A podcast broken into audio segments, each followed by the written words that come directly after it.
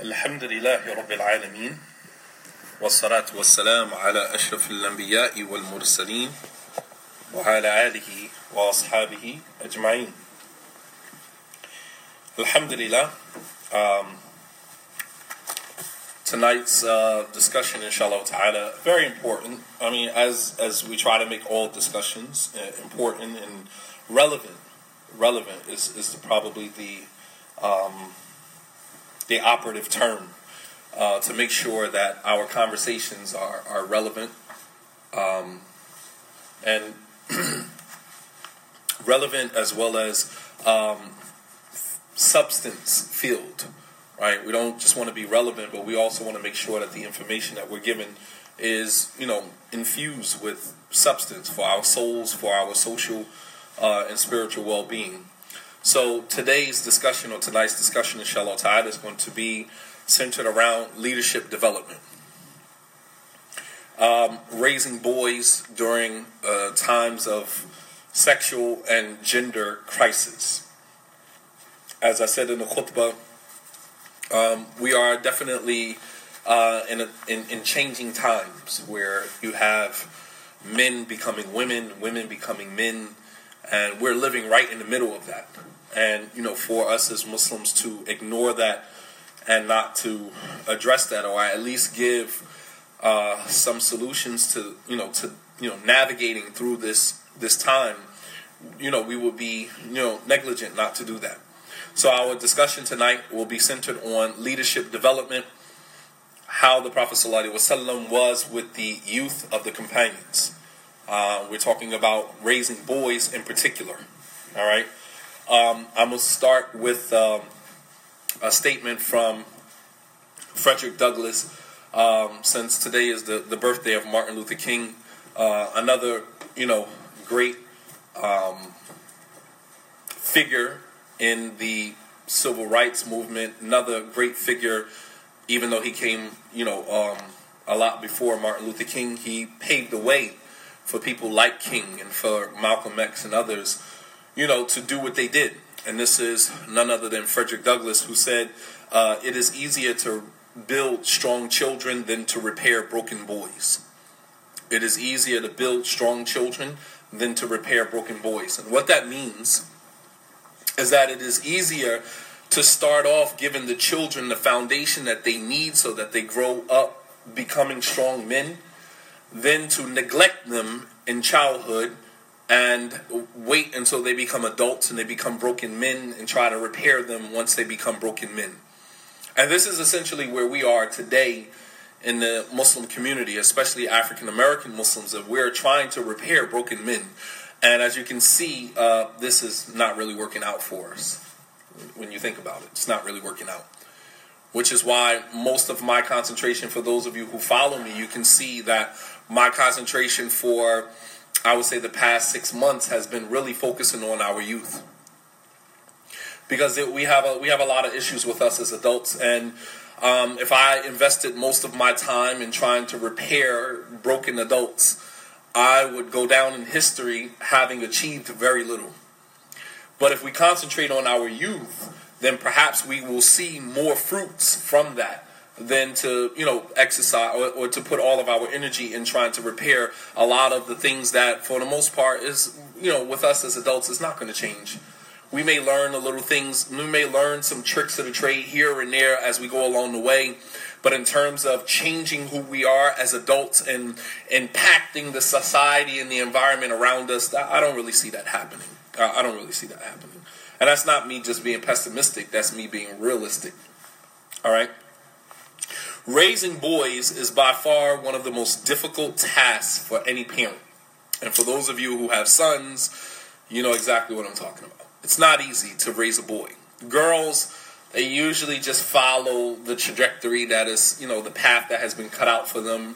Uh, oftentimes, you'll find one or two of your daughters who might stray and go in a different direction. But for the most part, as well as in, in the Islamic community anyway, girls are pretty good. We, we don't really have a crisis with the women in the Muslim community. Our crisis is with our boys. You know, this is this is our biggest issue. Girls, I mean, I mean, obviously, you know, women who are raised by single parents, and of course, the single parents. This is not a shot at single parents. They do their best, but at the same token, one parent raising children, multiple children, obviously there's always room for improvement. Even when there's two parents in the home, there's room for improvement. So, how much more would that be if there's only one parent in the home? But raising boys is by far one of the most difficult tasks for any parent. This is part and parcel because of the responsibility, the huge responsibility that uh, awaits them domestically, socially, and spiritually. As men, we have a domestic responsibility. Uh, we have a social responsibility to go out into the world, to engage the world, right, in giving dawah and being the best example of a Muslim that we can be. All right, that's our social responsibility. Changing, you know, speaking truth to power, changing our environment. That is all rests on the shoulders of the men in the community. We have a domestic responsibility. The Prophet ﷺ said, "Kullukum ra'in wa kullukum mas'ulun an ra'iyatihi." All of you are shepherds, and all of you are responsible for your flock. Al-rajulun ra'in an ahli baytihi wa mas'ulun an ra'iyatihi. That a man is responsible for his household, and he will be questioned by Allah Subhanahu wa Taala about his responsibility. So he has a domestic responsibility to his home, his children, his family, his wife, all right, his mother. All of these are his domestic responsibilities, right? Um, to protect his mother, all right, to honor his father, to you know, to to love his wife, to raise his children. All of those are domestic responsibilities on the shoulders of our men. And you know, as it stands, uh, we're not necessarily raising our boys to, you know, shoulder these tasks in, in this society, we're teaching boys to circumvent and to avoid these tasks. We're not raising them to confront these tasks head on and to, you know, look forward to being a husband, looking forward, you know, to being a leader in the Muslim community and changing the environment and speaking truth to power. You know, we're raising our children, our boys, sending them off to college um, in hopes that they would get a good job. And, and that's pretty much it. It's it's really not a, a whole science to that. Any any genius you know can go you know off to college and get a degree and get a good job. Any, anybody can do that. But we're talking about being you know domestically educated being prepared to be husbands being prepared prepared to be fathers right?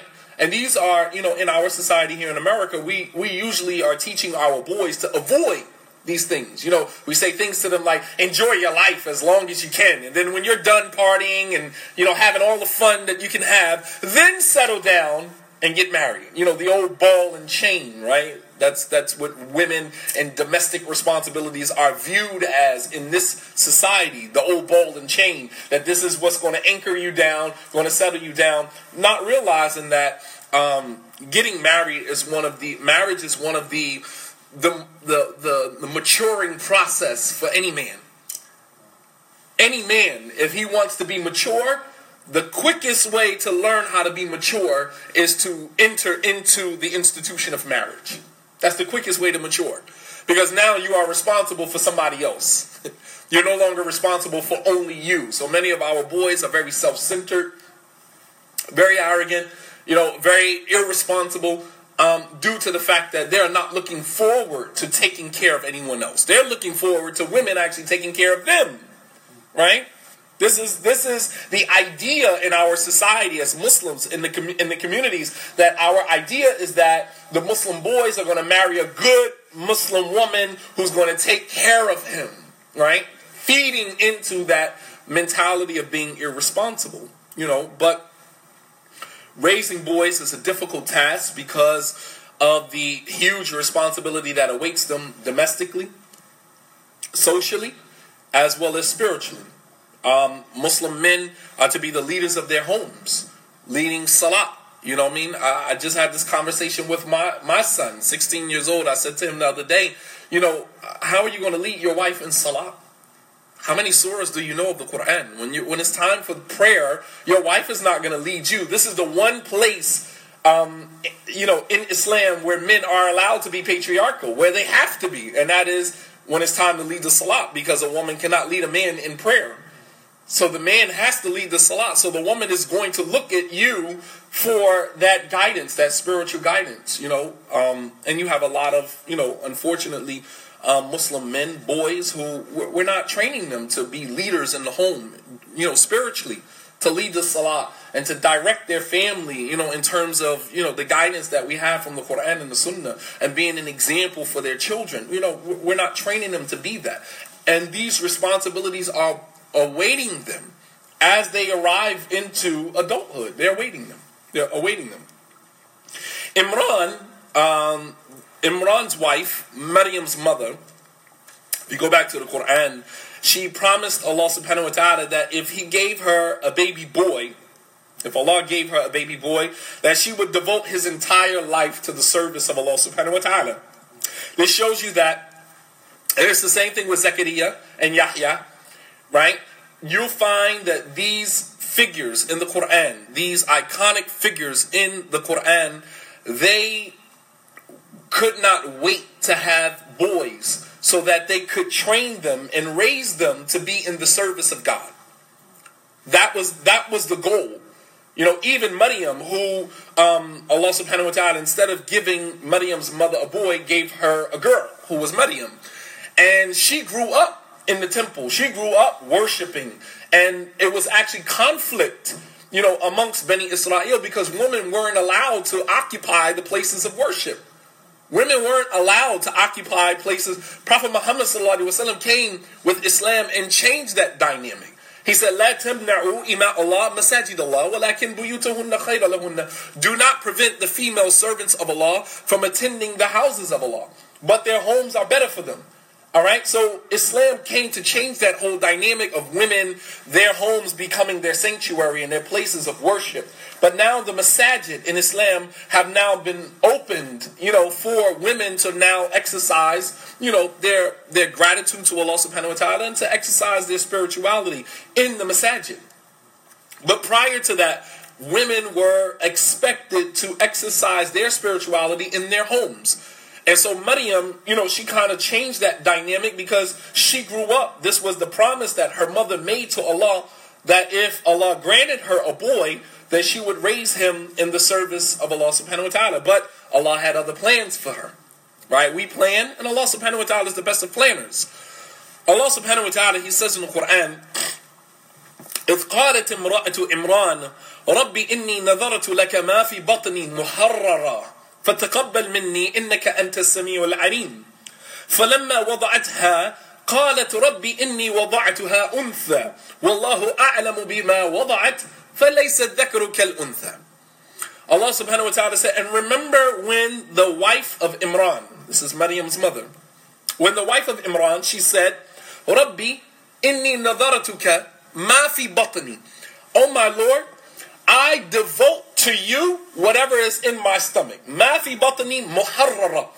That I will give whatever is in my stomach. Right? She was pregnant. I will devote whatever I am carrying to your service. This is the mentality back then. Now, when we have children, we send our children off into the world, go get college degrees, go, you know, go work for a company, right?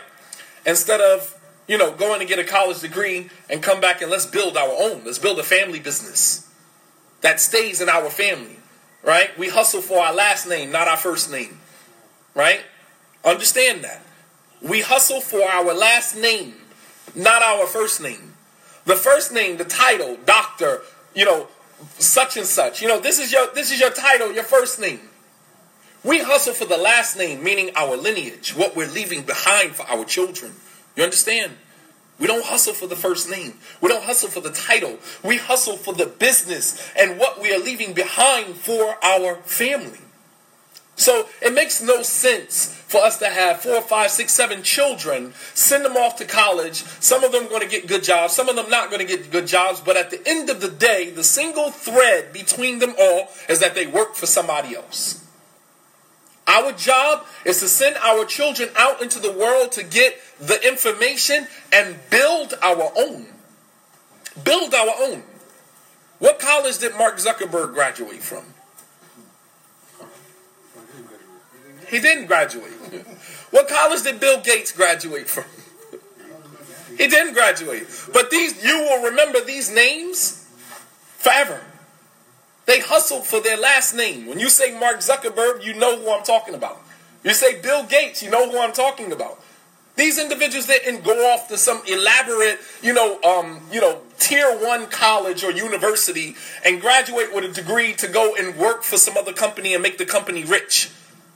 They acquired a skill and they built a name for themselves that will endure for Allah subhanahu wa ta'ala. Allah knows best how long. Nonetheless, this is what I'm talking about.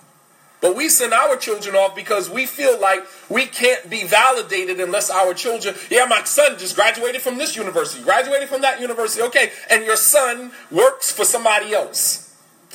that to me is not a sign of success. That's a failure. You failed as a parent. That you sent your child to a university, spent all of this money for your child to graduate with a debt that will hang over your head until your demise and he graduates from that university and works for somebody else, making somebody else rich, continuing the machine. You understand? We build for ourselves. We're building, you know, we, we're trying to teach our children to have agency. Agency, where you build for yourself, build for your children. Nonetheless, she said, I devote to you what is in my stomach, muharrara, to your devotion فَتَقَبَّلْ مِنِّي So accept it from me. إِنَّكَ أَنْتَ السَّمِيعُ الْعَلِيمُ It was almost like their children were offerings to God. And our children are the exact opposite.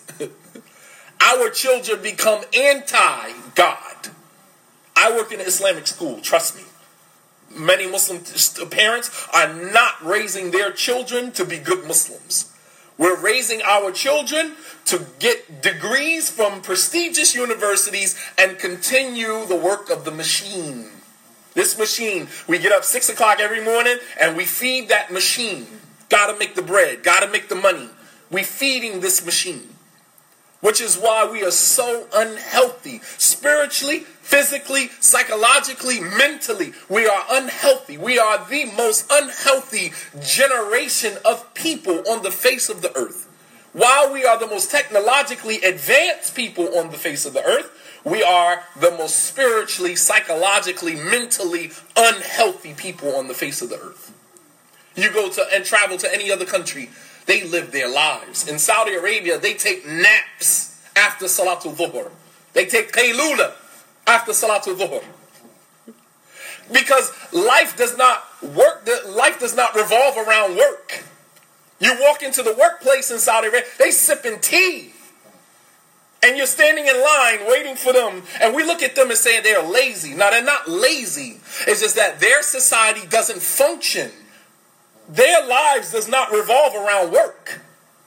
Work is just a necessity for, you know, paying bills and things like that. It's not a necessity in terms some people here in America work not because they have to, because they want to. That's where we get our validation. That's where we get our fulfillment from work, from employment, working for somebody else. It's a sad, man, it's a sad state, man. Very sick. She said, فَتَقَبَّلْ مِنِّي So accept this from me. إِنَّكَ أَنْتَ السَّمِيعُ الْعَلِيمُ Indeed, you are the all-hearing, the all-knowing. Then Allah subhanahu wa ta'ala says, فَلَمَّا وَضَعَتْهَا And when she finally delivered the child, قَالَتْ رَبِّي إِنِّي وَضَعْتُهَا أُنْثَى She said, Oh my Lord, I gave birth to a girl. Why? Because she thought it was a boy. She said, وَضَعْتُهَا أُنْثَى I gave birth to a girl. And then Allah says, Wallahu a'lamu bima wada'at. Allah knows best what you delivered. وَلَيْسَ ذَكَرُ كَالْأُنثَى And the male is not like the female. Allah knows what you delivered. The male is not like the female. And she said, Inni submaytuha Maryam. And I named her Maryam. Then Allah subhanahu wa ta'ala, He confirms, if you notice at the end of the ayat, Allah confirms that the male and female are two distinct genders. وَلَيْسَ ذَكْرُ كَالْأُنْثَى And the male is not like the female. The male is not like the female. All right, which by virtue of this individual distinction requires a different approach to their cultivation and development. Would you guys agree that males and females they require a different pro- approach to their cultivation and their development. And this is contrary to what is being done today of erasing gender altogether. So, there's a number of things that are happening to gender today. I want you guys to pay close attention to me. Right? There's a number of things that are happening right now. Number one, there's a move to erase gender altogether. This is what is called gender neutrality. Gender neutrality, meaning there is no gender. Right? There is no gender. Will Smith's son, Jaden Smith, is advocating gender neutrality. I, I, am not. So you go and you fill out, they ask you whether you're male or female. I'm neither. Right. You put other, right? Gender neutrality. We want to remove gender from the discussion altogether. Don't bring gender into the discussion.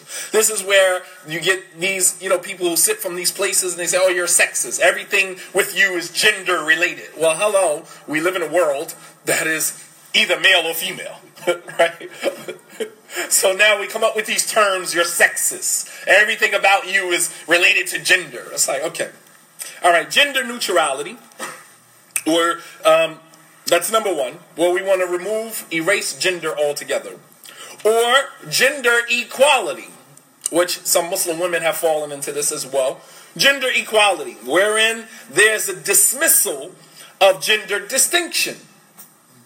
All right? Gender equality. So when you say the woman and the man are equal in every regard, as the statement goes, if two people are the same, then one of you is irrelevant. If, if the woman can do exactly the same thing that the man can do, then we're no longer necessary. You follow me? As men, we are no longer necessary. And Muslim women have fallen in that, into that today too, as well, where they say, well, I don't need a man.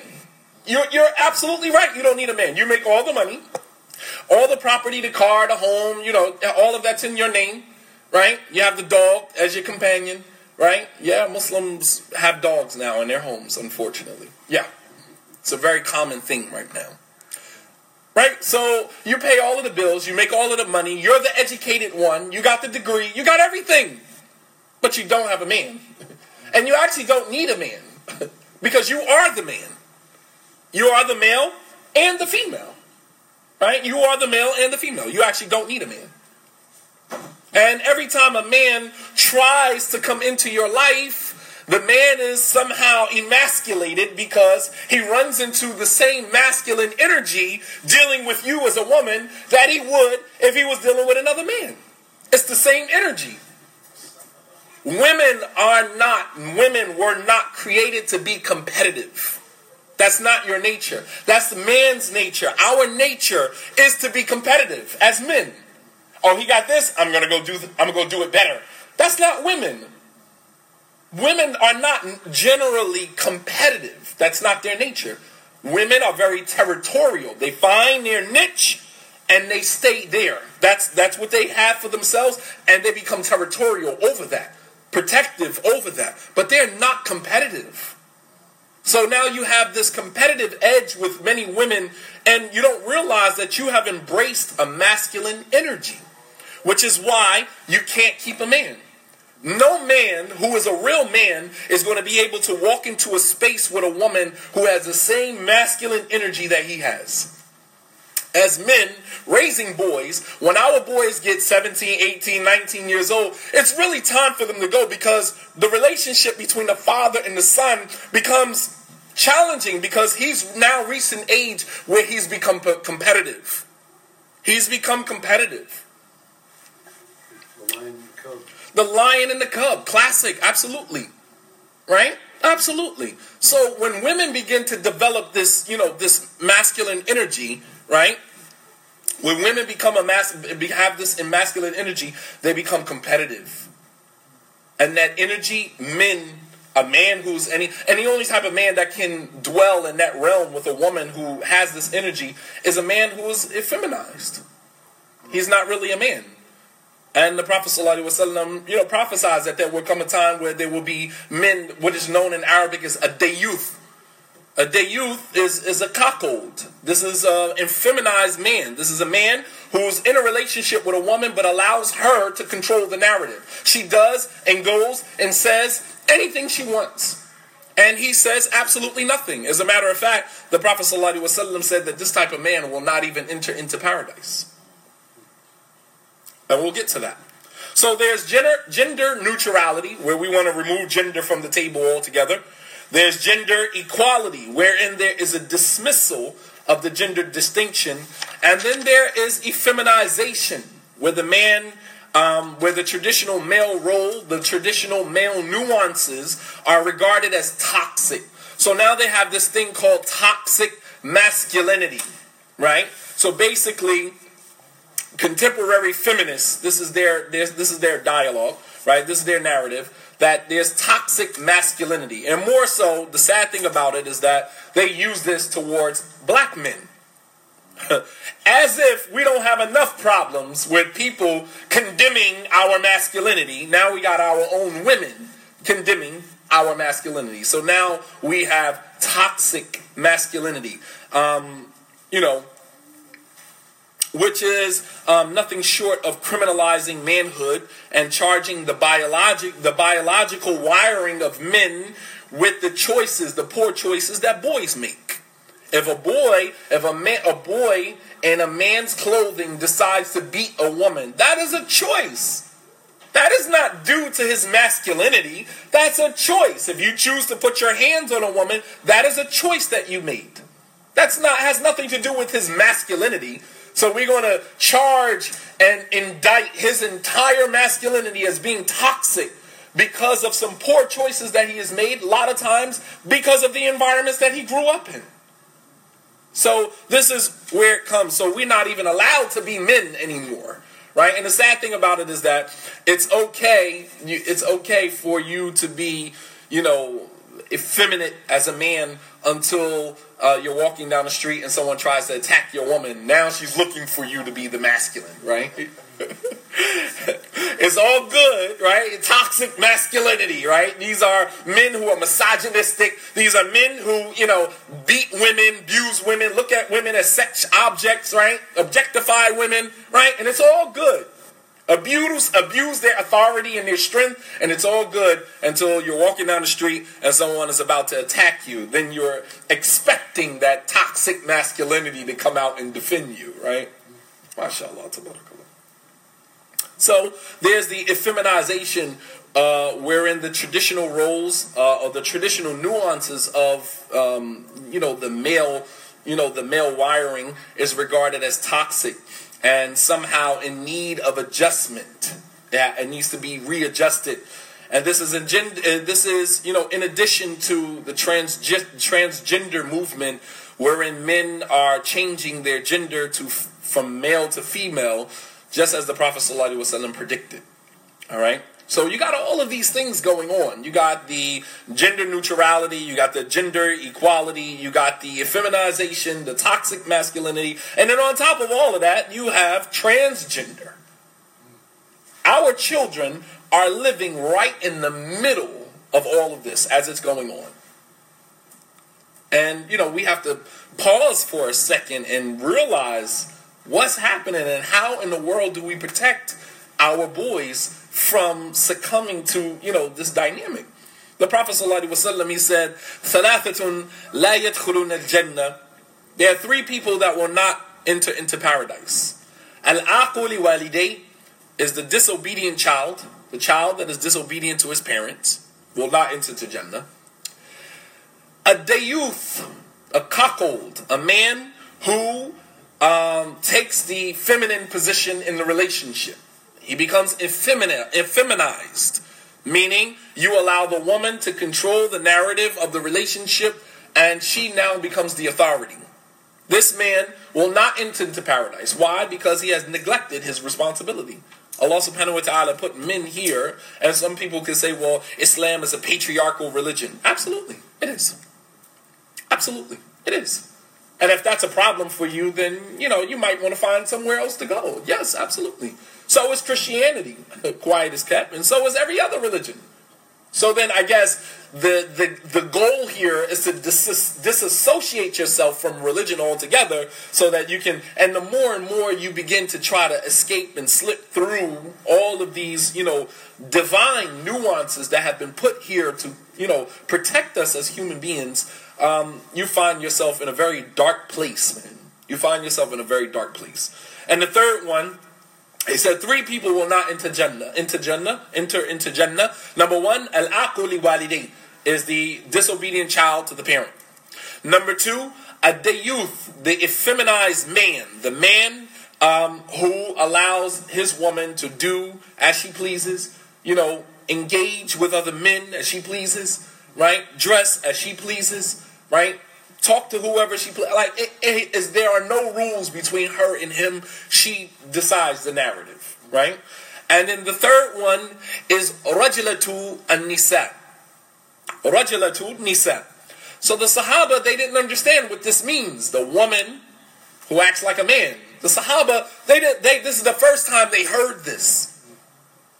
But the Prophet ﷺ was speaking not about something that was happening right then and there.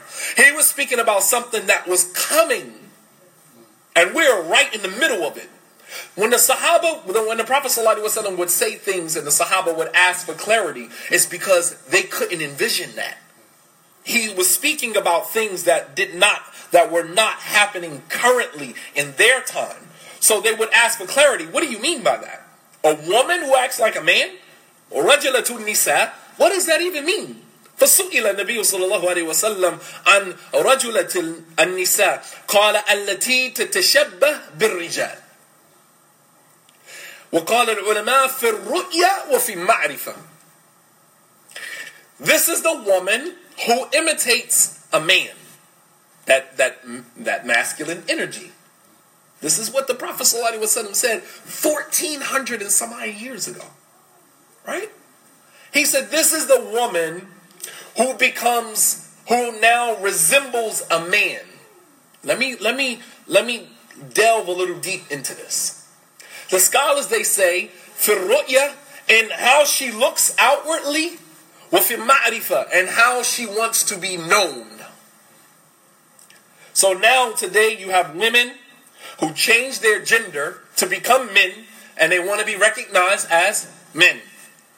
She can use the male bathroom, right? This is the whole argument today. This gender neutral bathrooms. This is what politics, American politics, revolves around who can use the bathroom. And in airports right now, they have gender neutral bathrooms. And if you look at the sign of gender neutral bathrooms, it's actually the cross is upside down. It's a circle and has an arrow pointing up and it has an upside down cross on the bottom. Upside down cross, for those of you who understand symbolism, symbolizes what? Antichrist. The same thing the one eye represents. Antichrist. So you can already see where this society is going with this and who's driving it, who's behind it. And of course, none other than the chief deceiver himself, Shaitan, Ar-Rajim. Without a doubt. But the Prophet ﷺ said, رَجَلَةُ النِّسَاء الَّتِي تَتَشَبَّهْ بِالرِّجَالِ This is the type of woman who resembles a man. And the scholars say, resembles a man in her outward appearance and how she wants to be recognized. If that is not transgender today, I don't know what it is. You have women who want to identify, want to be identified as a male, and you have them the outward appearance. Some some scholars during that time, scholars when they talked about women resembling men, all of the explanations of this hadith that I come across talked about filibas, only in clothing. Today we can add another layer to that and that is even the transgender, meaning the removal of the female private part and replacing it with a male private part. And giving them, you know, uh, testosterone, right? So that they actually start to lose their breasts, they start to grow hair, and they begin to look like men. Ridiculous, man. This is where we are today. And our boys are right in the middle of this. The Prophet ﷺ, he mentioned in another hadith, he said, أربعة لعنوا في الدنيا والآخرة وآمنت الملائكة He said there are four people who are cursed in this life and in the hereafter. And the angels have said Ameen over this dua. رجل جعله الله ذكرا فأنث نفسه وتشبه بالنساء Subhanallah. The Prophet ﷺ said, What? Four people who will be cursed in this life and in the hereafter. And the angels say Ameen over this dua. Number one is a man who Allah subhanahu uh, uh, individual who Allah made him a man. Ja'alahu Allahu dhakaran. Allah made him a man.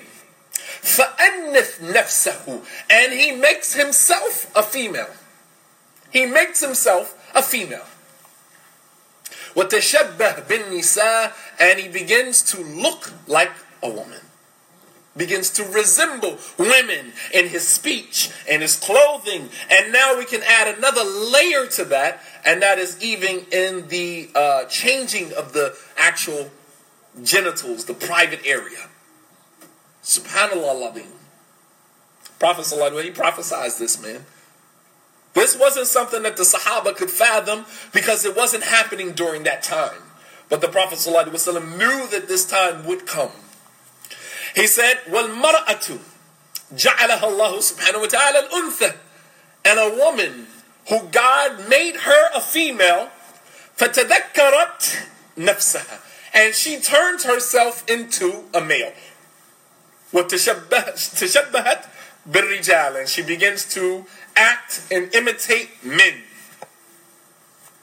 This hadith was collected in the uh, the Mu'jam of Imam al-Tabarani on the authority of Abu Umama. This is the Prophet ﷺ prophesizing, prophesizing what we are seeing happening right in front of us right now.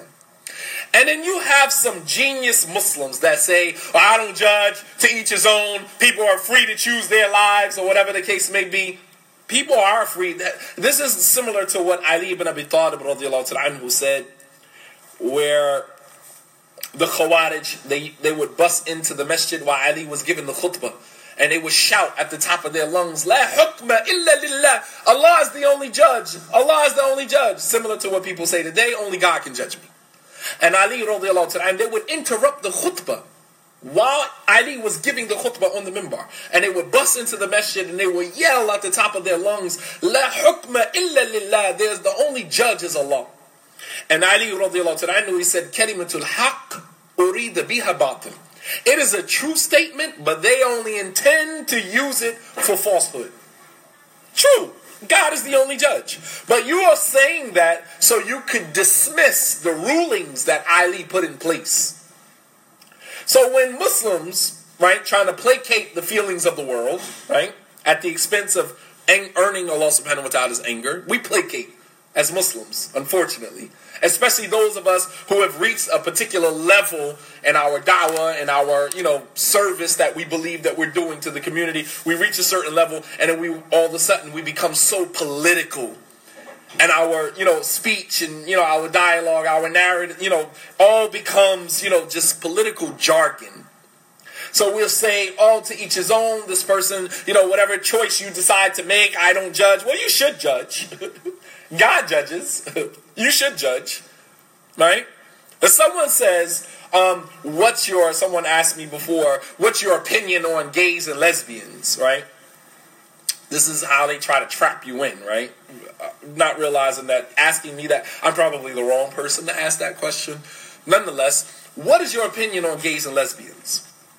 So my my response to that is, what does God say about gays and lesbians? Tell me whatever God says. I say what God says. So now I stand behind God. So if you condemn me, then you're condemning God.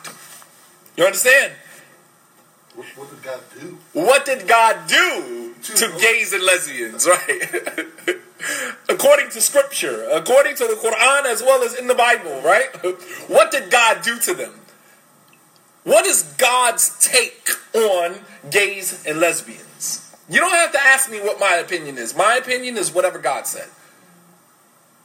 And if God condemned them, who are you to condemn me for condemning someone who God condemned? That is our way out of these type of situations. Don't ever let anybody trap you in a corner and ask you, "Oh, what's your opinion about this?" Ask me my opinion on anything, and I'm going to tell you my opinion is whatever God said. I stand behind God. Allah subhanahu wa ta'ala tells us in the Quran, Ya amanu la tuqaddimu bayna wa rasuli. Oh, you who believe, don't put yourselves forward before God and His Messenger. The first ayat in Surah Al-Hujurat, Surah number 49 in the Quran. Right? Whatever God says, that's what I say. So you don't your issue is not with me, your issue is with God, ultimately. Alright? So the Prophet ﷺ said, Four people who will be cursed in this life and in the hereafter. That is a man who Allah subhanahu wa ta'ala made him a male, فَأَنَّثْ نَفْسَهُ, and he turns himself into a female. Turns himself into a female and tashabbaha bin nisa and begins to resemble and act like and talk like and walk like a female. And the second was a woman who Allah subhanahu wa ta'ala made her a female and she begins فَتَذَكَّرَتْ نَفْسَهَا and she turns herself into a man. Now, for those of our women who are listening, I want you to be careful about how you are being, you know, manipulated into, you know, changing. Maybe you haven't changed your gender, but your mentality. You know what I mean? Like feminists, what they now have done is they've made traditional female feminine qualities make you look like you're weak. There is nothing weak about being a woman. You are a human being that carries another human being inside of your body, and you push that human being out into the world to experience life. That is not a weakness. So you have many of our women who are now moving away from the traditional feminine nuances of their character and beginning to adopt more masculine behavior because they see being a woman, the traditional sense of a woman, as being a sign of weakness. There's nothing weak about being a woman. Being a woman is powerful beyond measure. No man ever will ever know what it feels like to carry a child for nine months. None of us will ever know what that feels like women have to take tranquilizers in the form of what is known as an epidural in their back. You understand? We're talking about a tranquilizer, something that is powerful enough to put a horse to sleep. And a woman takes a shot of that in her back to relax her muscles so she can push a child out into the world. And there's some women who do it naturally. no shot, no epidural. Naturally push the child out into the world with no drugs. And you talking about being a woman is weak? Being a woman is the is is power, it is energy that is beyond what any man could fathom. It's just a different type of energy. And if women would just simply learn to embrace that energy that God already gave you, that's enough.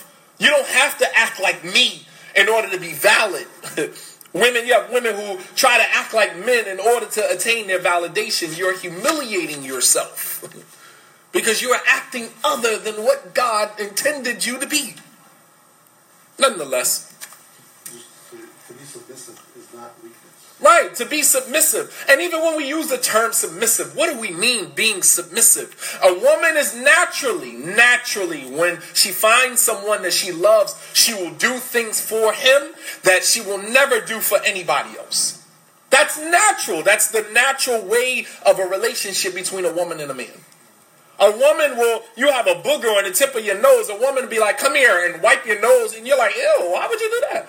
That's love. She don't see the nastiness of it, right? We're from we're men. We look at it, we're like, ew, that's nasty. But for a woman, when she loves you, she will pretty much do anything for you. So when we say to women, you shouldn't be submissive to your husbands, this whole term of being, I can't do that, I can't do this, or I, I won't be, you know, I won't settle for that. You're going against your nature, man. You're going against the nature in which Allah subhanahu wa ta'ala created you. That's your nature to be nurturing, to be loving and compassionate and caring. And provided some men take advantage of that. Yes. Right? Provided some women, some men take advantage of that. All right? But that doesn't mean that you have to change who you are because someone saw you as a victim and took advantage of you. That's weakness. All right, so it's important for us as Muslim parents that we accommodate our boys the way that our religion instructs us to, using or in a manner that is consistent with the cultural climate in which we live currently. We have to be able to take what our religion gives us, looking at the current climate, the cultural climate that we live in, and proceed accordingly. The Prophet ﷺ, uh, he cultivated the young men in his community in a manner that resembles what we know today as uh, strategies of leadership development. He was training these young men to be the future leaders of the Islamic community. And I want to offer some of those strategies tonight, inshallah ta'ala, so that we could better accommodate our boys, better accommodate them and help them. And this is especially true for women who are single mothers. Those of you who are listening now, who you're at home by yourself, the other two people, it's not necessary. We, we covered the two that we need. That's the most important thing. All right? The hadith is a long hadith. All right? And I took out what was important. Um, but the thing is, is that women who are single mothers, for whatever reason you are a single mother, no judgment here. But you need to understand that there are some things that we can learn from the sunnah of the Prophet ﷺ and how he interacted with the boys in his community that could help us, you know, help our boys navigate this terrain that they're living in now. The first thing, number one, I'll, I'll only do five tonight, and then the next lesson, inshallah, I'll do the next five. The first thing that boys need is they need a role model. Men develop through what is called modeling or observational learning. They watch. All right, we have uh, even on job sites, if you're in construction or plumbing or whatever, uh, uh, as an apprentice, the person comes along with you, they watch what you do, and they begin to develop. This is how boys learn how to be men. You don't open a book and just automatically learn how to be a man. You watch men, and then you learn, you start to act accordingly. All right? We watch men. Those of us who grew up with our fathers or grew up close to our fathers, we saw them interacting with other men. They took us places. We watched them closely, right? And we begin to incorporate some of those qualities in our behavior. This is what is called modeling or observational learning. The Prophet ﷺ, Allah described him as the model, the model servant of Allah for the entire world. Allah subhanahu wa ta'ala says in the Quran, لَقَدْ كَانَ لَكُمْ فِي رَسُولِ اللَّهِ أُسْوَةٌ حَسَنَةٌ لمن كان يرجو الله واليوم الآخر وذكر الله كثيرا that you have in the messenger of Allah uswatun hasana an exemplary role model you have in the messenger of Allah an exemplary role model for the one who desires his meeting with Allah and his hope uh, and his hope for his meeting with his Lord in the hereafter, and remembers Allah much. When the three young men came to the house of the Prophet ﷺ asking about his worship in the home, and Aisha told him that his worship was very moderate in the home. It was as if they thought that they were not doing enough. And so they were going to be more extreme. One of them said, I will never get married. The other one said that I will stand up at night all night and I will, you know, I will pray all night. The other one said, I'll fast for the rest of my life. And the Prophet ﷺ went and he chased them down and he asked them, Are you the three that just came to my house asking about my worship and said that you're going to do this and this? And then, you know, he explained to them because he was trying to protect them from going to the extreme. This is what happens when boys don't have a role model. right? They go to the extreme of being a man, they overcompensate, right? So this is where you get that toxic masculinity that, you know, they're talking about. And it's not necessarily toxic masculinity, it's just poor choices. Let's just call it what it is. Has nothing to do with their masculinity, has everything to do with the poor choices that they make. Either because they lack the role model or they had a horrible example of a role model. So they go to the extreme. All right? When Aisha was asked about the Prophet Prophet's character, she said, Kana al Quran. His character, his behavior was the Quran. And he that means that he was the standard. He was the model believer in theory and in practice. The Prophet ﷺ was the model example, the model believer in theory and in practice. Aisha anha, she used to have some arguments with some of the companions, the youth, like Abdullah ibn Umar, right, who used to imitate the Prophet ﷺ in everything. Right? She said, ما كان أحد يتبع آثار النبي صلى الله عليه وسلم في منازله كما كان يتبعه ابن عمر. She said, No one used to imitate the Prophet ﷺ how he was in his home more than Abdullah ibn Umar that he used to follow the Prophet ﷺ in everything. He said one time that he got on his horse and saw that the Prophet ﷺ, when he got on his horse, he put both of his feet inside the, uh, what do you call it, the thing? What is it? What is it? Stirrups. Stirrups, right, the, the thing where your feet goes. The prophet, he observed the prophet put both of his feet in at the same time, so he put both of his feet in at the same time. Abdullah ibn Umar, he said that when the Prophet would come out to lead the prayer, he would walk to the right of a pillar, uh, a tree trunk that used to be in the middle of the masjid. He would walk to the right of it. He said later on, when that tree trunk was removed from the masjid, Abdullah ibn Umar still used to walk to the right, even though the tree stump wasn't there, because the Prophet ﷺ used to do it. Modeling, observational learning. Even Aisha had to say to him, Do you think that you love the Prophet more than we do? You follow him in everything. You're, it's as if you're trying to prove that you love him more than we do. Uh, observational learning.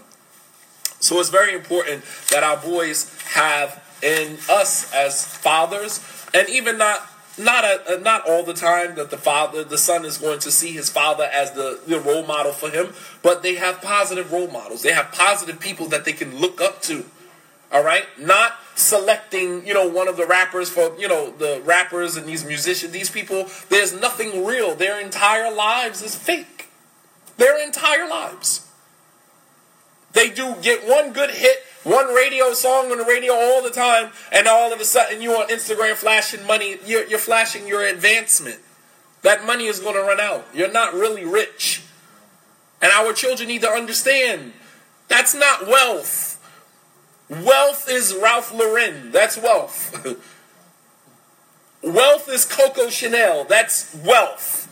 Right? A name, I can say the last name, and you know exactly who I'm talking about. And the money is long, generational wealth, right? All right? As you know, Jay-Z said in his interview, he said, you know, the, the hot white space only lasts for a few moments. Right? You you can you can exist, you can be in the long term like Ralph Lauren, or you can come in and you know be hot for the moment and then disappear. It's, it's up to you. That's not wealth. Because you get on Instagram and you flash a few dollars and we're like, man, they got that bag, they got that money. They don't have anything.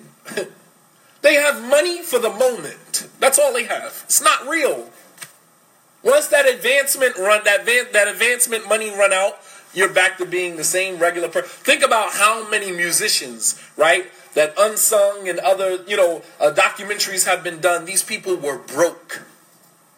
These people were broke. New Edition, TLC, all of these different rap groups, all of these different R&B groups, these artists that at the time when they were hot, we thought that they had the world. And now when we look back at their documentaries, we realize that they were broke.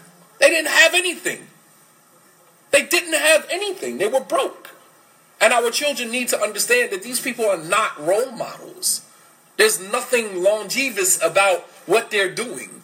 It's, it's only the hot white space for the moment, and that's it. Number two, our boys need instruction Instruction teaches boys to be regimented and to be disciplined. Our boys, in order for you to be a leader of anything, you have to have some level of discipline. You cannot be a leader even as it relates to your own company, right? Harvey Weinstein, right? The guy who's, you know, been charged with all of these different cases of, you know, taking advantage of women. Although he had the Weinstein company, he's not even the CEO of his own company. This is because you lack discipline. You could have your name, your entire name behind your company that you started, and you don't even have the ability, you don't have the rights to navigate in that community or navigate that, you know, that, that business the way that you would like to because you are untrustworthy. You're reckless. You lack discipline. You understand? They boys need direction, they need instruction because this is te- this is what teaches them discipline.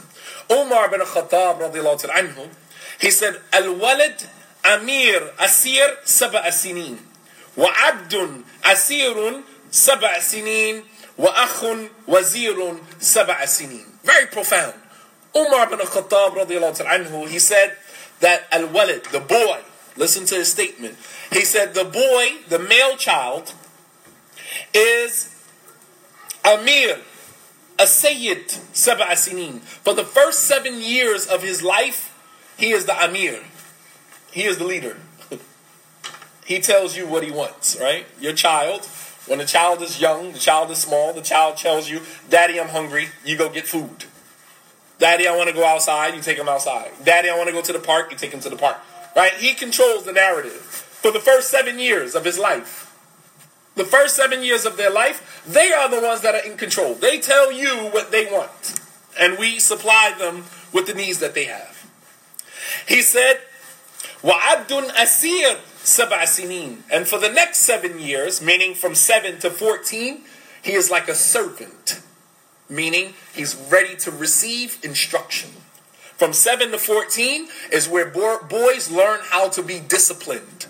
They are now ready to receive instruction. Don't do this, do that. Giving them chores, giving them responsibility, because this is what teaches them to be regimented, teaches them to be disciplined.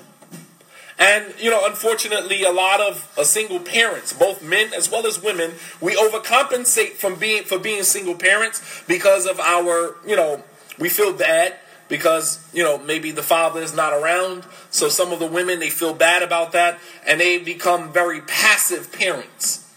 And they allow the boys to do whatever they want to do unrestrictedly. That passive parent stuff doesn't work you are fulfilling the hadith of the prophet ﷺ where he said and talid al-ama that the woman will give birth to her own master and that's what you're doing as a single mother who allows the child, the male child, to do whatever they want to do out of pity, out of sympathy, out of fear, right? Out of fear that the child is going to bring up, where's my father at? Why'd you separate? So our fear is that I don't ever want him to bring that up to me or to blame me or criticize me, so I'll just give him the world. Tablets, iPads, cell phones, stay up as long as you want, do what you want, wear what you want, give you the latest Foamposites and Jordans. We'll, we'll feed you. We'll feed you all of that. Right? This is passive parenting, man. Passive parenting. Because you are afraid that one day your child, your son, is going to have that conversation with you. And as uncomfortable as that conversation is going to be, as I say all the time, you need to stand in your discomfort. Stand in your discomfort. No, it didn't work out between me and your father. Things happen. I'm sorry. I'm not to blame for that.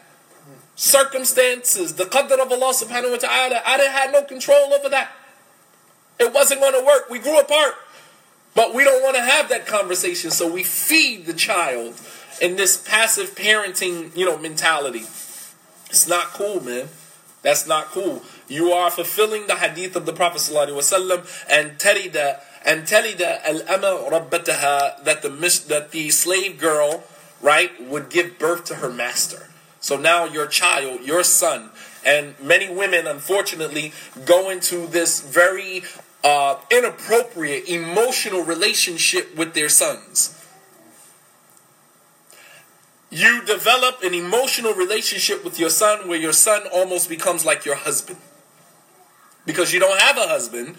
So now you begin now your now your son becomes your surrogate husband. Right? And it's very dangerous. And now this is what creates the baby boy syndrome. So now when a woman wants to get married, right, find finally find someone, the son starts to, you know, come in between that as if he's her husband, right? This is your mother. You know, and it, you know, it doesn't, you know, it doesn't work, man. So boys need instruction. Umar said that the child is the Amir. He is the commander in chief for the first seven years of his life. We cater to him. We give him whatever he needs right? Within reason. He said, Well, Abdun Asir, Sabasinin. And then he becomes a servant for the next seven years, meaning from 7 to 14, he's now ready to receive instruction. And yes, some of our boys, they pout, they get mad, they get angry, they get upset. That's okay. You'll thank me later. I'm preparing you for greatness. Go wash the dishes. Go clean your clothes. Right? Put your clothes in the washing machine. Go clean your room. Go take this downstairs. Take this outside. Go start the car up. Go do this. And we get tired of that. I remember being a boy and I, I was tired. Why can't you do it? But I didn't understand at that point that those commandments were for deeper reason. It wasn't just because our parents are lazy. Sometimes we think our parents are lazy. Why can't you do it? Because I told you to do it. And we walk away pouting, upset, angry, mad, right? I can't wait till I turn 18 so I can get out of here, right? But guess what? When you turn 18 and you get out of there, you're going to have some discipline. you're going to have some discipline before you get out of there.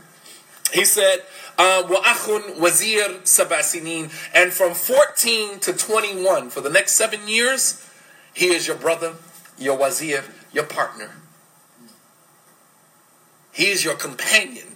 When the child turns 14, he doesn't need an overbearing father, critical of every single decision. Why did you do that? You shouldn't have did that. You should do this. You should. No, no, no, no. He's past that stage. Now you, as the parent, as the father, are there now to you know help be a cushion for the mistakes that he's going to make from 14 to 21. For the next seven years, Akhun Wazir, he is your um, he is your companion and he is your brother. And boys at that age, if you think about it, when you're 14, 15 years old, you don't want some overbearing parent, whether it's a mother or father, down your throat about every single decision that you make. You want to be able to have the space to make your decisions, make your mistakes, so that you can learn from them. You, as the father, as the parent, are there to just cushion the fall, cushion the blow to be there, you know, for, you know, those conversations that they want to have when they want to have it. The Prophet ﷺ, he sent Anas ibn Malik. أرسل النبي صلى الله عليه وسلم يوما أنس ibn Malik. Uh, فقال أنس فأرسلني يوما لحاجة فقلت لا والله لا أذهب وفي نفسي أن أذهب لما أمرني به النبي صلى الله عليه وسلم لما أمر به النبي صلى الله عليه وسلم فخرجت حتى أمر حتى أمر على صبيان وهم يلعبون في السوق. فإذا رسول الله صلى الله عليه وسلم قد قبض بقفايا من ورائي قال فنظرت إليه وهو يضحك فيقول يا أنيس أذهبت حيث أمرتك؟ قال قلت نعم يا رسول الله أنا أذهب الآن. ثم مسح على رأسي ثلاثا. An example of the Prophet ﷺ with one of the young men in his community. Anas ibn Malik was a special kind of situation because Anas's father, Malik ibn Nadr, was a disbeliever. He was a disbeliever, and his mother, uh, Umm Sulaim, uh, Rumaysa, she converted to Islam. And Anas's father did not convert, so she was a single mother. I wrote an entire book about this called The Paradox of Change. All right? Years ago, I wrote a book about this called The Paradox of Change. Her whole life of converting to Islam and being a single mother and all of the trials and tribulations that she went through, right?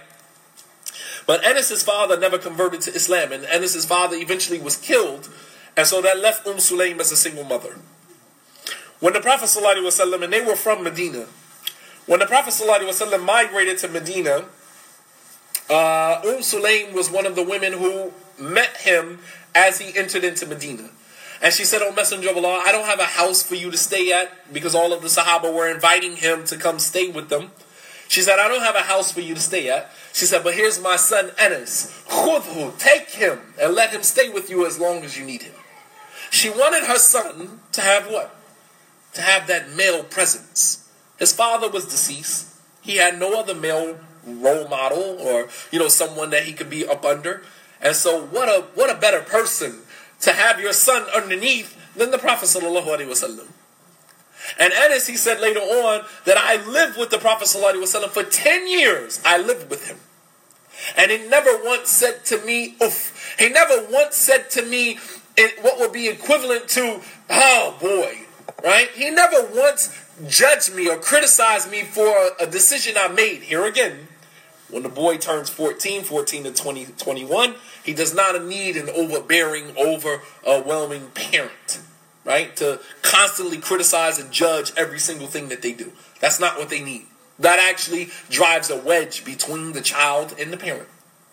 He said that I lived with the Prophet ﷺ for 10 years, and he never once said to me, oof. He never once criticized me for a decision I made. He never once said to me for something that I did, why did you do that? And he never said to me for something that I didn't do, why didn't you do that? Never once in 10 years. Picture one of us as parents, you know, giving a extending that luxury to our children. No, for every single decision that they make, we're like, why did you do that? That was stupid. You, you need to go back and rethink that. You know, we're criticizing, very critical of them, man, subhanAllah. And this also applies to women who are single mothers as well. And very hard on their children. Very hard on the male children because you think that being hard on them is going to make them better boys. Going back to the statement of Frederick Douglass, it is easier to raise strong children than to fix broken men. Very easy to raise strong children than to uh, fix broken men. So Anas, he said, the Prophet ﷺ, uh, sent me to run an errand for him one day. أرسلني يوما لحاجة. He sent me to run an errand for him one day. He said, فقلت لا والله لا أذهب. وفي نفسي أنا أذهب لما أمرتني لما أمرني he said, so when the Prophet ﷺ told me, I need you to run an errand for me, he said, I didn't want to go. I didn't want to go. This is normal. This is Anas, a companion. He said, the Prophet told me to go run an errand for him, and I didn't want to go. But deep down inside, I was going to go. I was going to go. But I, I didn't want to go. He said, so I left out to go run the errand for him, and I passed by some young boys playing in the market. يلعبون في السوق. They playing in the marketplace. He said, so I stopped to play with them.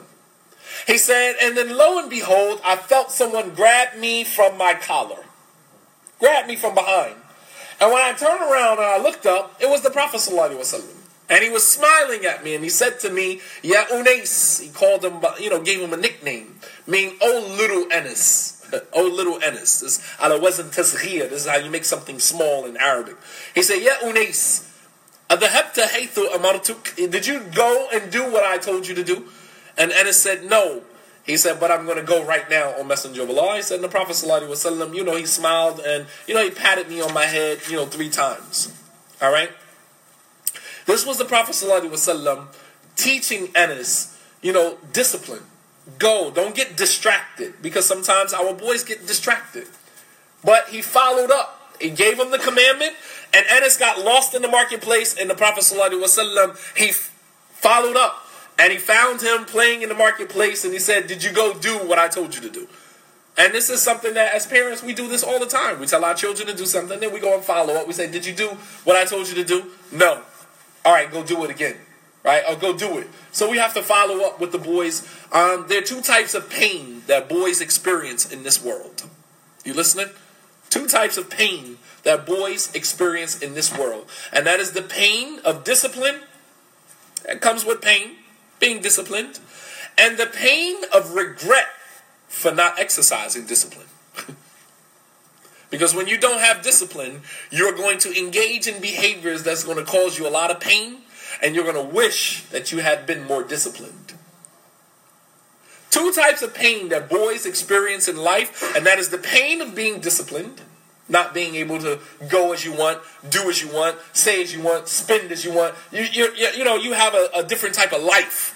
And many of our Muslim children, they feel the pain of that. We create this bubble, we have them live in this bubble, and they look at the rest of the world and they want to be like everybody else, but we're preparing you for greatness. You're not like everybody else. And they need to understand that. And you'll thank me later. I tell my children uh, in school, they hate me. Not that they hate me, but I'm very regimented. And I give them rules, and, you know, without law, there's no order. That's my philosophy. Without law, there's no order. Right? And I am the enforcer. Right? So when they see me walking through the hall, they're scrambling. Oh, here comes Brother Shadeed, right? But at the same token, when they get they get upset, I always tell them, "You'll thank me later." Right now, I don't I don't expect you to understand my perspective. I am an adult, you are a child. You don't understand. You have yet to go through what I have already gone through. So I don't expect you to understand. So your sentiment of I hate you, I don't like you, you're the worst teacher in the school, that's okay. I have thick skin, I can handle that. But you will thank me later. Trust me. Trust me. So there's two types of pain that boys will experience in this world, and that is the pain of discipline and the pain of regret for not exercising discipline. Yeah, absolutely. And as boys, we know there's some things that we've done in our lives that we regret. And that regret is just as painful as the discipline that you should have exercised from the beginning. Just as painful. Discipline is the main quality of a leader. Uh, and we learn this through fasting, we learn this through salat, we learn this through many other acts, acts of worship in Islam. All right? Discipline teaches boys to be responsible men. Right? Being disciplined, it teaches you to be responsible with money, with yourself, with your spirituality, everything teaches you to be disciplined. The Prophet ﷺ said, الرجال قوامون على النساء بما فضل الله به بعضهم على بعض وبما أنفقوا من أموالهم. That men are the protectors and maintainers of women. You cannot be a man and you cannot protect and maintain women if you do not have discipline. Not going to happen. You cannot be a man and protect and maintain women without discipline. If you're reckless, no woman is actually going to respect you enough to put her life in your hands, right? What woman is going to put her life? And unfortunately, we have many women in the Islamic community that have married men that are completely reckless. They were reckless from the very beginning, sisters, and you knew that. You knew that. You knew they were reckless, and you married them anyway. So the Allah subhanahu wa ta'ala says, Ar-rijalu qawamuna ala nisa. Men are the protectors and maintainers of women because of the virtue that Allah has given one, the responsibility that Allah has given one over the other. وَبِمَا أَنفَقُوا مِنْ أَمْوَالِهِمْ And because men spend from their wealth to protect and maintain their women. Men spend from their wealth. This is why uh, men receive more in inheritance than women because men spend from their wealth. What a woman gets from her father's inheritance is hers. She pockets it. She doesn't have to spend it. What a man receives, he got to spend it. Right? I go cash my check. The lady says when she's giving me my money, she said, "Do you want me to put it in the envelope?" I said, "No, because it's already spent. you know, no need to put it in the envelope. The money is already spent." 200 is going here, 300 is going here, 500 is going here. I'm left with a couple of pennies, peanuts. Go get me a pair of socks and call it a day. A cup of coffee, call it a day. I'm broke all over again, right? That's that's that's the, that's our responsibility. And because the men they spend from their wealth. Part of the reason why many of our women are neglected today is very serious in the Islamic community. Because we're looking at from masjid to masjid, community after community, and we're trying to figure out why do we have so many women in the Islamic community that are neglected. Neglected sexually. So many women complaining about, you know, being sexually unfulfilled. Uh, emotionally neglected, married but not married because he's emotionally unavailable. Physically, he's there, he provides, he's a great provider, but he doesn't compliment you. He's not there with you in your moments of vulnerability. He's never there to, you know, you know, be there in the moment with you emotionally when you need him. Emotionally unavailable, sexually neglected, emotionally neglected, right? Sometimes financially neglected. Right? He's not paying the bills on time. He's not paying the bills at all. He's not getting a job. He's not doing this. He's not doing that. So many neglects. Has children and he doesn't take out the children, doesn't do anything with the children. So much neglect. And part of the reason why many of our women in the communities are neglected is due to the irresponsibility of the men. We are not raising our boys to be responsible. And that's a problem. That's a problem, right? The divorces, the domestic violence, right? The neglected children, the extended adolescence, the lack of the lack of testicular fortitude. You have some men who marry women and they let their mothers run their marriage. What woman is going to respect you when you let your mother dictate the whole entire marriage? No woman is going to respect you. You have no testicular fortitude. All right? And all of that is due to being uh, irresponsible. Not only does this teach the boys uh, discipline, teach them to be responsible, but it also teaches them to be autonomous. Being disciplined, it teaches them to be autonomous. That in the absence of the father, they still know how to function. That their ability to function as men is not predicated on the presence of the father. Be teaching them discipline, teaching them responsibility, teaches them also to be autonomous, meaning that in my absence, you can still function. You're good. Yeah, it's going to hurt. You're going to cry. You're going to feel the pain of my absence, but you will know how to function. Number three, uh, boys need praise. Boys need praise, believe it or not. More so from the father than from the mother. Why? Because when a woman praises her boys, her sons, it feeds that that neediness, that that that side of that, that maternal relationship between a boy and his mother. When a father praises his son, it builds character. You understand? It's a different type of praise. You guys follow me? When a woman praises you, when your mother says, Oh, you did a good job, mashallah, you know, and she praises you and pats you on the back and, you know, takes you out for, you know, lunch and, you know, goes buys you a pair of sneakers, right? That's his mom. That's a different type of praise. It does something different to you. It makes you mushy and it makes you want to love her more. When a father praises you, you feel like a man. You understand? You feel like I've accomplished something. Why? Because you feel like I finally measured up in my father's eyes. My father finally sees me as a man. My father finally respects me as a man. And that's all a boy wants from his father is to see me as an equal to you. Not that you see him as an equal, but you actually respect the fact that he's now becoming a man. Why do a lot, and this is especially with African American men, African American boys, their biggest issue is respect. Believe it or not. African American boys, their biggest issue is respect. They will pull a gun out on you, they will fire at you in broad daylight because you didn't respect them. That's all it is respect. And a lot of times this is due to the father not being in the home or a man being in the home but not seeing them as a man. So they feel like they have to go out into the world and force the world to see them for who they are. Right?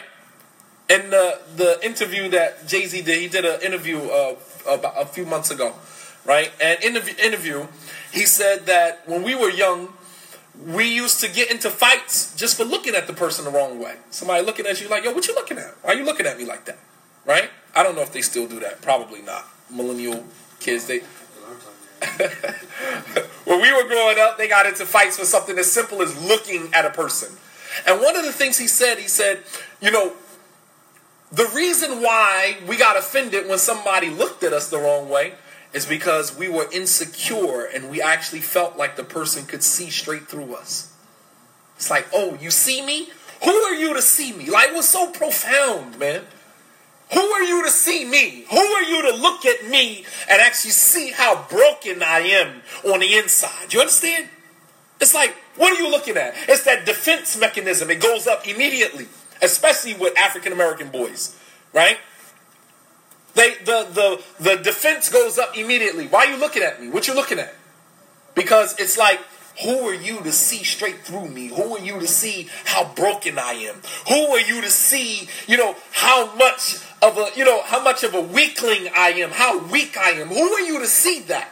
Let me defend that. Who are you looking at? What you looking at? Punch you in your face. You understand what I'm saying? We're going to defend that because we don't want anybody to see that. And that's very dangerous, man. And all boys want is that praise, that validation, that that that that awareness that I finally earned your respect as my father. All right? Boys need praise. It reinforces their self-image, which helps them to build their confidence. Right? Look at what Khadijah's praise did to the Prophet ﷺ. And this, in this, this is even as it relates to women. We're married to women, and women, I want you to ask yourselves, how often do you praise your husband? I'm not talking about stroke his ego. Sometimes we need that as well. But at the same token, I'm talking about praise him. You know, thank you. You know, I really appreciate the way that, you know, you take care of the family. I really appreciate the way. I mean, what do you, what does that do to us as men when your wife says that to you? Does that not boost your ego? Does that not make you feel like I'm the man. I am the man, absolutely. And if only women understood how powerful that was, if they only knew how powerful it was just to stroke his ego one time, just to say something nice to him. Look at what Khadijah did to the Prophet. He ran home, he said, Cover me, cover me. Scared, terrified. And he said, You know, I think that God is humiliating me. I think this is Allah's way of punishing me. And Khadijah said, Kalla wallahi, no. No, by Allah. No. This can't be. You feed the poor. You take on responsibilities that you're not that are not yours. You take care of your guests. You do this, you do this, you do this, and begin to mention all of the good things about him. That in that vulnerable moment, he didn't even realize. You understand what I'm saying? Sometimes, you know, as it's, it's really hard to see yourself at times. This is why praise is so powerful because sometimes we get lost in the oblivion of our frustration and it's really hard to see how good of a person you really are. And you need, this is what your spouse is there for. So those moments that we feel vulnerable, those moments that we feel like I don't amount to anything, you need the other person to step in and say, No, you know what? You're the best husband. I'm glad I married someone like you. I love the way that you do this. I appreciate you when you do this. That's all we need. That will breathe life back into a man. Wallahi. It will breathe life back into a man. Boys need praise. Praise reinforces their self image, which helps them to build their confidence. All right? One of the things that the Prophet ﷺ used to do with the Sahaba, and we'll make this the last one, inshallah. One of the things that the Prophet ﷺ used to do with the Sahaba is used to give them what is called a kunya. A kunya, surname, meaning to call you um or abu And for the boys to call them Abu such and such, to give you a kunya. قد كان الصحابة رضي الله عنهم يكنون أولادهم لأن ذلك يعطيهم الهمة الهمة في المستقبل وإشعار لهم بالمسؤولية كأنهم آباء that the Sahaba they used to give their sons kunyas Abu such and such because the reason why is because this would give them himmat al Aliyah would give them high aspirations. It would give them something to aspire to uh, in the future. And it would also make them feel the weight of the responsibility. Follow me. Feel the weight of the responsibility that in the future you are going to be a father. So by calling you Abu such and such now while you're a kid, is giving you the mentality, preparing you for responsibility later on, giving you the that feeling of being important. What are you going to name your first son? I'm going to name my son Muhammad. Okay, you're Abu Muhammad. And he's seven years old, eight years old. You're calling your son Abu Muhammad, Abu Abdullah, Abu Abdurrahman. Right? This is what you're calling your son at 8, 9, 10, 11 years old. And you're giving him number one, something to aspire to, and you're also allowing him to feel the weight of the responsibility that awaits him that eventually he's going to be a father. It was mentioned in Sahih al-Bukhari that the Prophet ﷺ, he said to the brother of Anas ibn Malik, Ya Aba Umair, ma fa'ala nughayim. The, the brother, the younger brother of Anas ibn Malik, his bird died one day. The Prophet ﷺ used to pass by him and he always used to be playing with this bird. And so one day he saw the young boy crying. And he walked over to him and he said, Ya Aba Umair ma fa'ala He said, Oh Abu Umair, That wasn't his name, but he gave him a nickname, gave him a surname right there on the spot. He said, Oh, Abu Umair, what happened to your bird?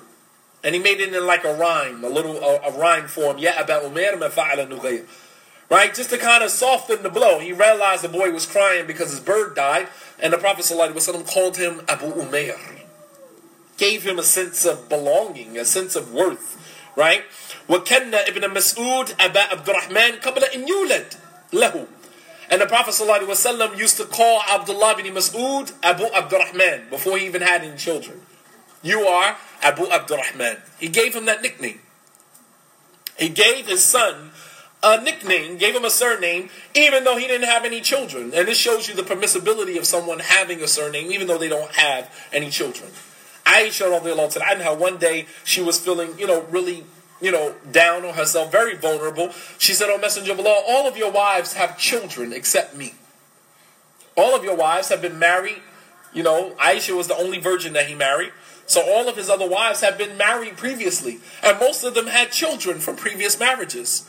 So Aisha, feeling, you know, vulnerable at that moment, she said, Oh, Messenger of Allah, all of your wives have children except me. Right? Meaning, you had Juwayriya had children. You had Hafsa had children. You had Umm Habiba had children. Umm Salama had children. All of these women had surnames Umm. Umm Habiba, Umm Salama, Umm such and such, Umm such and such.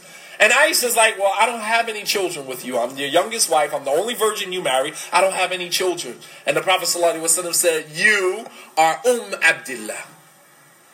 Where did Abdullah come from? Her nephew her sister's son, Asma.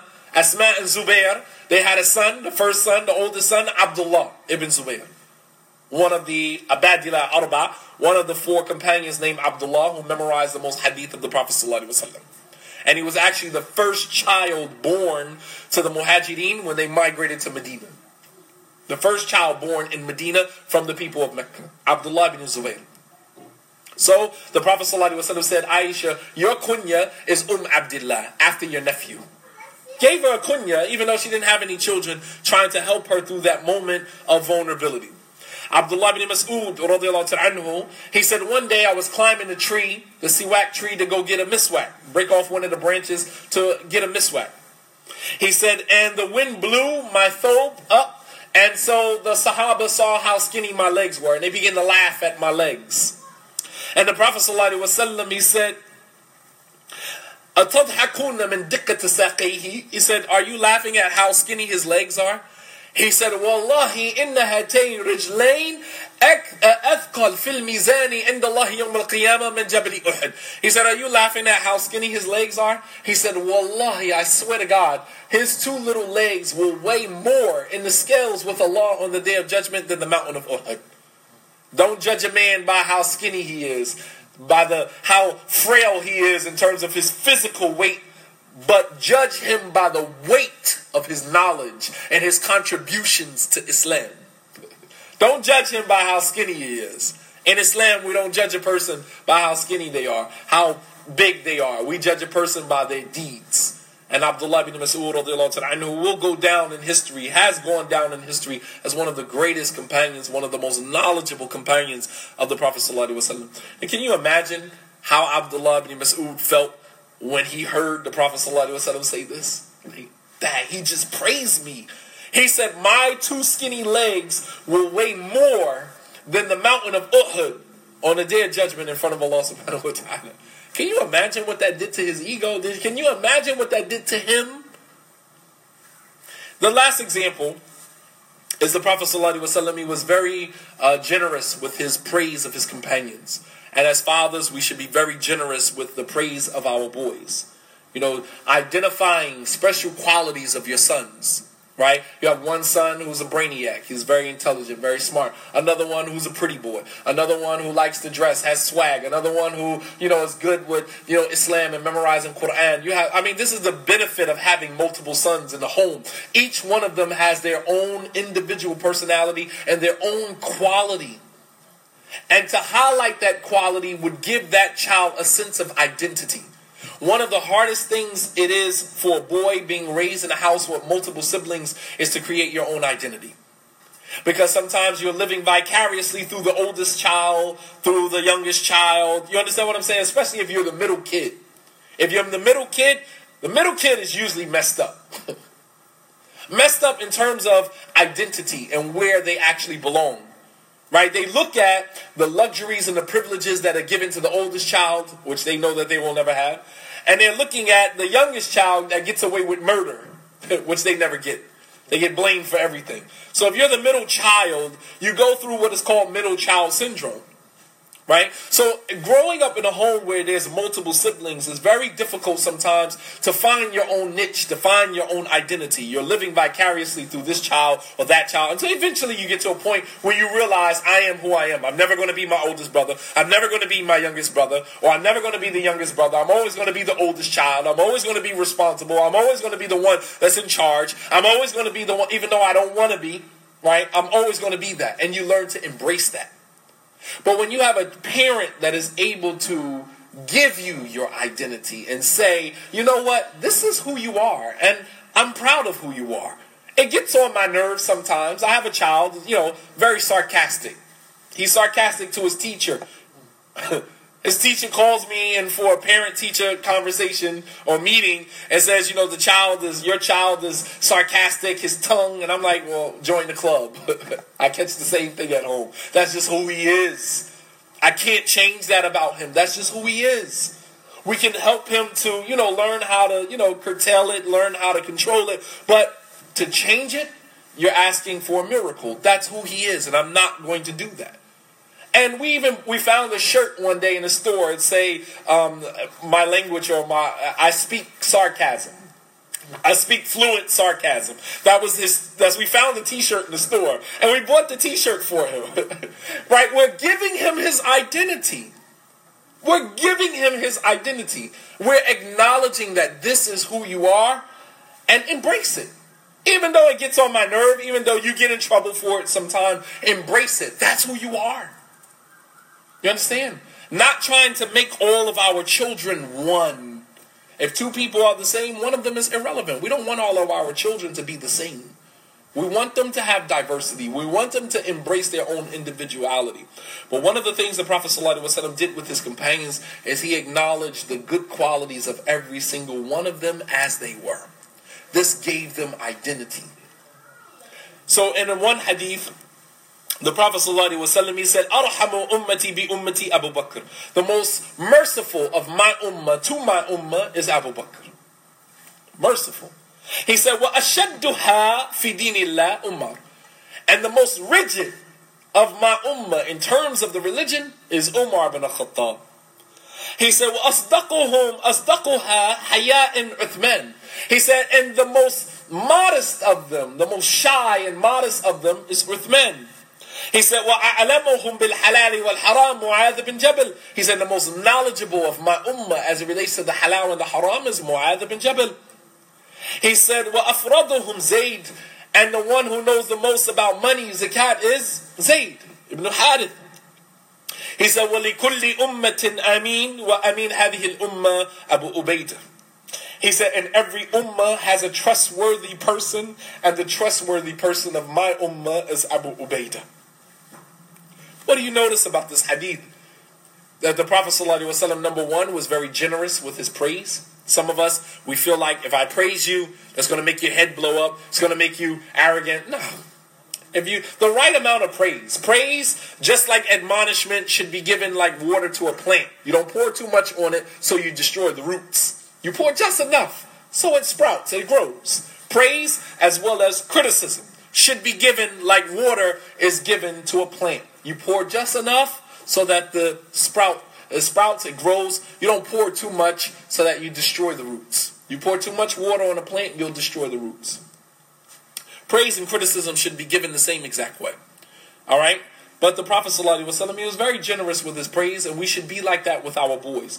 Praise them for the good qualities that they have. Even if those good qualities sometimes get them in trouble, later on, those good qualities, if they learn how to temper those qualities, they learn how to hone in on those qualities, they will become good qualities later on. And sometimes we, you know, we, you know, blame them and criticize them for a particular quality. Why are you always talking back? Right? Stop talking back to me Yeah, we want to teach them not to talk back, but we also want to teach them to defend themselves when they're right. If you shut the child down every time they try to defend themselves, what are you creating? You're going to create a passive child that will accept anything that anyone says about them. When a child tries to defend themselves, no, it wasn't me. No, I didn't say that. That's not how it went. And you say, well, tell me how it went. And you give a child a chance to explain themselves, right? Don't steal that from the child. Don't say, shut up, this is what your teacher said, this is how it went, I know what I saw, don't tell me anything. This is what my parents, this is what our parents did to us. I wasn't allowed to have an opinion, which is probably why I'm so freaking opinionated now. But I wasn't allowed to have an opinion. Shut up. Whatever I said is law. You understand what I'm saying? That this is the way that this is the way that I was raised. And so therefore I had to learn that it is okay for me to have an opinion. I had to learn that. I didn't learn that at home. At home, I was taught, do as I say do. You understand? It was a monarchy. My parents were monarchs, oligarchs, oligarchy. This is this is do as I say do. It is what it is, and don't say anything. Right? It's just like you want to say, but you better not open your mouth. It's just like I can't even explain. Don't say nothing. You better not open your mouth. Go in your room. It's just like, Dad, I don't even get to say what what my side of it, right? You ever you ever feel like that?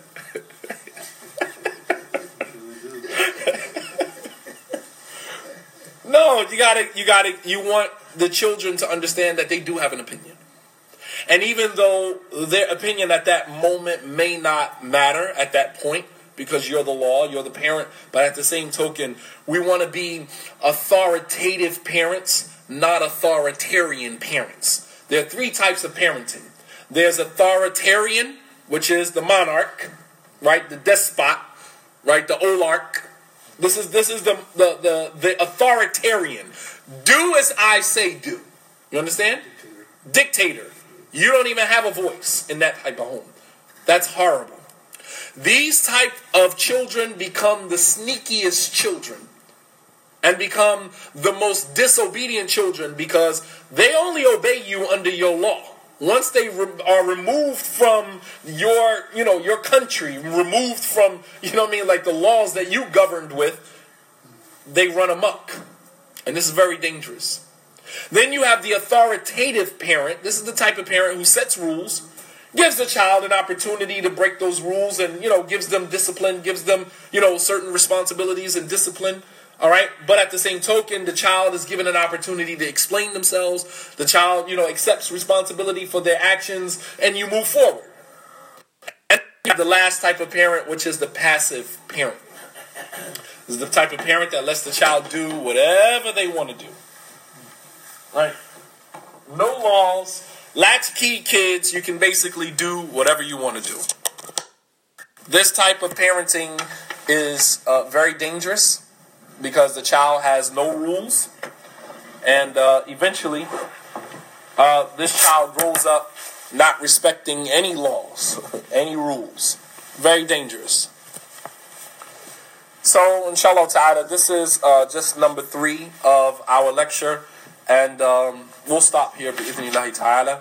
Uh, the next lecture will continue uh, with number four. As you can see, is um, it's a huge task, huge responsibility. Um, I got 10 pages in front of me.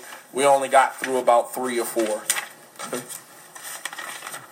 we only got through four pages, five pages actually, halfway through, and that took us about two hours.